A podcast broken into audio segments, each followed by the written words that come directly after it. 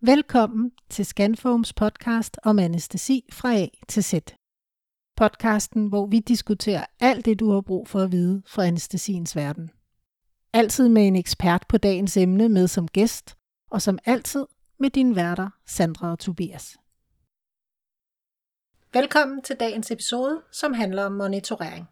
Dagens ekspert er Bo Belhage, som udover at være overlæge på Bispebjerg Hospital, også er forfatter til kapitlet om monitorering i anestesibogen.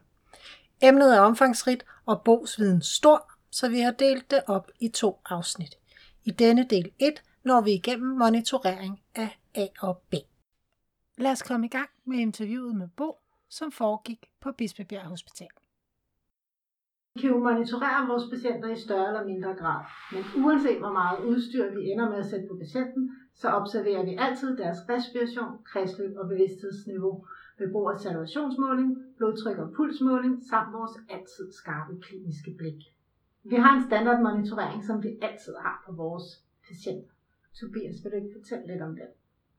Jo, men som udgangspunkt så har vi jo altid en et pulsoximeter, øh, som jo måler puls, men selvfølgelig også saturationen, altså med iltmætningen i blodet. Derudover har vi selvfølgelig en non-invasiv blodtryksmåler, og så har vi et standard EKG, et trepunkts EKG. Skal vi ikke starte og snakke med om øh, saturationsmåler, altså pulsoximeter, som jo er typisk noget, vi sætter på noget perifert med finger, eller en, et øre, eller en, det kan sidde alle mulige forskellige steder, men et, et udstyr, som fortæller sådan omkring iltmætningen, og det er jo et avanceret udstyr, øh, Bo. Forklar sådan med nogle simple ord, hvordan det virkelig virker. Jeg kan da prøve. Øh, det er jo egentlig ikke så vigtigt i virkeligheden, at man kender til ingeniørkunst for at kunne bruge de her øh, forskellige monitoreringsinstrumenter. Det er meget vigtigt, at man kan sin fysiologi, fordi kan man ikke sin fysiologi, så fatter man ikke, hvad det er for et tal, man får ud af måleren. Og øh, med saturationsmåleren, der er det nok vigtigt at sige, at det hedder et pulsoximeter, fordi det rent matematisk, rent teknisk er lavet sådan, så at det måler på pulserende blod i det punkt, som måleren nu er sat fast på. Øh, hvis ikke der er pulserende blod, så får man et pulsoximeter, som ikke fungerer. Øh, så får man en nulværdi, øh, som vil ligge på et arbitrært niveau, som er ubrugeligt. Øh, så en øh, fungerende puls, øh, hvor vi her rent faktisk taler om flytning af blodvolumen, det vil sige, at vi snakker om et flow. Et flow på det sted, hvor pulsoximeteret sidder, er vigtigt at have, for at man overhovedet kan bruge den. Når man så har det, for eksempel i en finger eller en øreflip, så måler den ved to forskellige bølgelængder. Den måler ved en øh, hemoglobin saturationsbølgelængde og en hemoglobin desaturationsbølgelængde. Og så tager den forholdet mellem de to bølgelængder, og dermed så får man en procentdel, som er satureret i forhold til en procentdel, som ikke er satureret, og det er jo lige præcis iltmætningen. Det er jo ret simpelt, kan man sige, for det tal, vi får ud af det, er noget, vi kan forholde os til. Og det er noget, man nemt kan bruge. Ikke? Så vi kan sætte det på fingeren, det fungerer, det er ikke invasivt. Og det er nogle af de fordele, der er ved lige præcis pulsoximeter, hvis vi kan sætte det på en hver klinisk akut situation. Men det har vel også nogle begrænsninger, på? Jo, det er rigtigt nok, at selvfølgelig har øh, måleren sine begrænsninger. Øh, og sådan kan man jo på samtlige vores målinger finde begrænsninger, som gør, øh, at det i visse situationer øh, ikke måler korrekt længere. Øh, og der er det så jo, at det allervigtigste måleinstrument, der overhovedet findes, det er en statistens hoved, hvor det hele skal integreres og forstås. Og hvis en statistens hoved ikke fungerer, så er der intet af det andet, der er noget som helst værd. Men udover anesthetistens klarsind, så ser vi jo også en kurve på vores monitor. Hvad kan vi bruge den til? Selve kurven er rigtig, rigtig interessant, fordi at, øh, det er de rå data fra det, der hedder PPG-kurven. Det er den øh, målekurve, man får ud af det. Og øh, som jeg sagde før, så skal pulsoximeter jo have et flow af blod for at kunne fungere. Øh, og det man ser i kurven er flowet. Man ser flowet, blodmængden, der stryger forbi, måleren kører op og ned, og dermed så får man altså den her øh, kurve, der kører op og ned øh, synkron med pulsen. Hvis ikke der er en kurve, så er der ikke nogen puls, så er der ikke noget flow i det organ, man kigger på. Og det er jo rigtig, rigtig vigtigt at kunne være klar over, om man har et flow i en finger eller ej. Og det er det især i forhold til de afledede, man kan få ud af det. Har man flow i finger, så kan man formentlig nok gå ud for, at man har flow rigtig mange andre steder i kroppen. Har man ikke flow i fingeren, så kan det, som du sagde før, Tobias, at så kan det jo være på grund af, at man er kold, eller der er nogen, der har snørret det af, øh, for eksempel med en blodtryksmåler mere proximalt, øh, eller tilsvarende. Så det, at man ikke har en flowkurve, er ikke nødvendigvis skidt, men det, at man har en flowkurve, det er godt. Og så bruger man det der perfusionsindeks, som er sådan et numerisk tal, som er det koblet på selve kurvens... Øh... Ja, det er det sådan indirekte. Perfusionsindekset, det er en måling, hvor at øh, apparatet prøver at estimere, øh, hvilken del af øh, blodmængden, som den måler på. Den måler jo på den absolute blodmængde inde i fingeren. Øh, hvilken del af den blodmængde, der er øh, bevægende sig øh, i en pulserende form, og hvilken del af blodet, der er bevægende sig i en ikke pulserende øh, måde. Det vil sige, den kigger lidt på øh, arteriel volumen øh, i forhold til venøs volumen, og siger ligesom, hvis man har en god fyldig puls, er det gamle udtryk fra de gamle dage, god fyldig puls, så får man et øh, godt perfusionsindeks. Øh, jeg tror, at der, der skal nok øh, laves nogle flere studier på, på perfusionsindekset, før vi finder ud af, hvor meget vi virkelig kan bruge det til. Men øh, det er en spændende start i hvert fald at prøve på at, at, at overveje nogle af de her ting. Som kan fortælle os mere omkring flow end indtryk i virkeligheden. Præcis. Ja. Under vurderingen af vores patienters ben og deres respiration, så har vi jo faktisk et hjælpemiddel mere. Vi har jo koblet vores, de fleste gange koblet vores patienter til vores anestesiapparat og til respiratoren, og kan få os nogle informationer fra den ved at kigge på CO2-kurven. Og det første, vi lægger mærke til, når vi har luftvejshåndteret vores patienter, det er jo i virkeligheden, om der kommer en CO2-kurve. Og når vi så kan se, at der kommer en kurve, så begynder vi at interessere os for, hvordan den ser ud. Har vi en kurve, som har et stejlt upstroke, som har et fladt plateau og et stejlt downstroke, og som kommer hele vejen til baseline, ja, så er vi godt tilfredse og kalder det for den normale CO2-kurve. Men så kan den jo også en gang imellem se lidt anderledes ud. Den kan for eksempel øh, få sådan en hejfinde-konfiguration. Og det kan være, Tobias, du kan svare på, hvad betyder det egentlig, hvis vi ser sådan en hajfinde, der står der? Det kan betyde lidt forskellige ting, men øh, noget af det første, vi tænker på, det er, at der er noget, der obstruerer på en eller anden måde. Og om det så sidder øh, i patienten, eller om det sidder i vores system, det er jo så op til os at vurdere.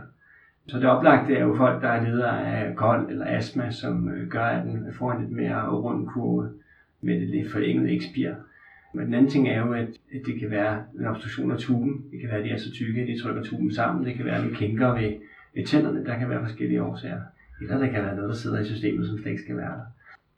Så kan vi jo faktisk også få en kurve, som meget øh, hurtigt falder.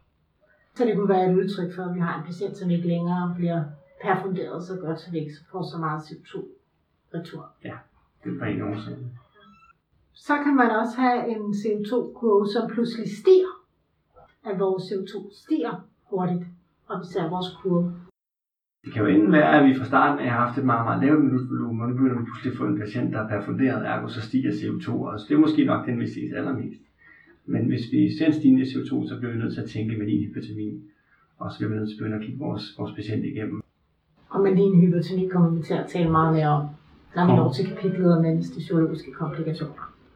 Så har vi selvfølgelig også den situation, hvor vi rent faktisk får CO2 tilbage, men måske ikke den helt flotte høje kurve, som vi kunne tænke os. Og hvad så, Tobias? Så må vi tænke, at vi er kommet til at intubere i esophagus i stedet for i trachea. Og så er det altså noget med at få ekstuberet så hurtigt som muligt. Men der er også en kapnograf i en ikke anestesiologisk setting, som kan være, være sjov lige at tale om. Fordi der er nogle forskellige, dels er der jo de, de her devices, der bliver sat på, øh, på øh, det præhospitale, som er med til at måle CO2 bare ved næsen. Og så er der jo de her MR'er, som man jo har i de fleste akuttasker, som man kan koble på tuben. Så måske kan give os en fornemmelse af, når vi faktisk intuberer derude ved et genoplevet hjertestop, om der kommer CO2 tilbage. Og det i sig selv kan have, synes jeg, en, den har, den har et sted sin plads, fordi det kan være vanskeligt, når man står væk fra sin normale setting. Og en anden ting er jo også, at man kan få en fornemmelse af kvaliteten af hjertemassagen. Om vi kan forbedre den, eller om, eller om den bliver forringet, eller vi skifter øh, hjertemassør. Det er nok ikke det, vi bruger den til så ofte, men jeg synes, at det er, det er et redskab, man måske i højere grad kunne benytte sig af. Det er jo øh, CO2-monitorering, skal vi kalde det det. Der har vi ofte en situation, hvor vi, hvor vi ikke opfører os øh, rigtigt. Og det er, når vi har alle vores kroniske øh, obstruktive lungesygdomspatienter, som øh, har en basis CO2, som måske ligger på 8 eller højere. Vi får ofte ikke taget den præoperative a som vi bør tage. Og det betyder, at vi øh, lufter vores patient til normal kapnograf øh, niveau, som er det et sted mellem 4 og 5, som er alt for lavt øh, i forhold til sådan en kronisk patient, kronisk forhøjet CO2. Det betyder, at øh, vi hyperventilerer patienten, og det vaskulære respons på det er jo en kontraktion. Og på den måde får vi altså lavet et øh, nedsat blodflow, også inkluderende patientens hjerne. Så hvis vi ikke ventilerer, hvor vi også kigger på selve tallet på gammografikurven og ser, at det er højt nok, så risikerer vi altså at give øh, patienten en øh, iskemisk hjerneskade. Fordi vi i misforstået godhed ventilerer patienten alt for meget. Det er relativt ufarligt at komme til at ligge for højt i CO2, men det er bestemt ikke godt at ligge for lavt i CO2. Der tror jeg, at vi nogle gange er, ikke er, er særlig dygtige til at få det helt præcist på plads i den præoperative planlægning og sige, her har vi en patient, hvor vi bør have en præoperativ CO2-værdi, som skal udgøre vores mål. Man siger jo, at, øh, at den, den værdi, vi får, når vi bruger karbonograf på vores anestesiapparat, det skal svare til deres artielle niveau i virkeligheden. Jeg synes ofte, man oplever, at der ikke er særlig god sammenhæng imellem den værdi, vi så får fra vores A-gasser, så det vi faktisk kan se på vores anestesiapparat. Hvordan, den kan det være, at der nogle gange er så stor en forskel på de niveauer? Hvis du forestiller dig, at du har en patient, hvor du har et, et relativt stort dead space, og her tænker jeg ikke øh, sådan reelt, hvor luften har været henne, men jeg tænker på en, en perfusions ventilationsmismatch, sådan så du ventilerer et område, hvor der ikke løber så meget blod igennem så vil det, øh, den luft, der kom ned i det blodtomme lungeområde, vil jo komme tilbage og fortynde den mængde, som kom fra det andet afsnit. Og så kan du altså nemt få nogle forskydninger frem og tilbage, og det kan jo være meget hurtige forskydninger. Hvis du leger patienten lidt anderledes, så kan blodet lige pludselig fordele sig anderledes i lungerne. Det kan også være en lille smule øh, patientens sympatiske tilstand, hvor meget aktivitet er der i den sympatiske styring af patienten. Så jo, du, du kan sagtens forklare, at du får en større forskel. Det generelle er jo, at, at din intidale CO2 er cirka en enkelt under, hvad du ville forvente den var arterielt. Så har du omkring 4 øh, i din intidale CO2, så vil du regne med, at du ligger på omkring 5. Det på godt betyder jo altså også, at når vi har en, en patient, en kronisk obstruktiv lungesygdom, så bør vi lægge en A-kanyle, ikke med henblik på pulskonturanalyse eller andet, men simpelthen for at kunne tage gentagende øh, CO2-målinger, ligesom at hvis vi kommer over i en, der samtidig er cirkulatorisk ustabil, hvor vi både har en hjerte- og lungesyg, så har vi også muligheden for at tage øh, løbende laktatværdier, som jo er det ultimative mål for, om vi har vævsområder, som ikke er tilstrækkeligt perfunderet med tilstrækkeligt oxygeneret blod. Ikke? I denne første del blev du introduceret til monitorering af A og B. Inde i blogpostet finder du et lille huskekort lige til at printe ud og putte i din lommebog eller gemme på telefonen, som viser de forskellige kapnografikurver og hvordan de kan tolkes.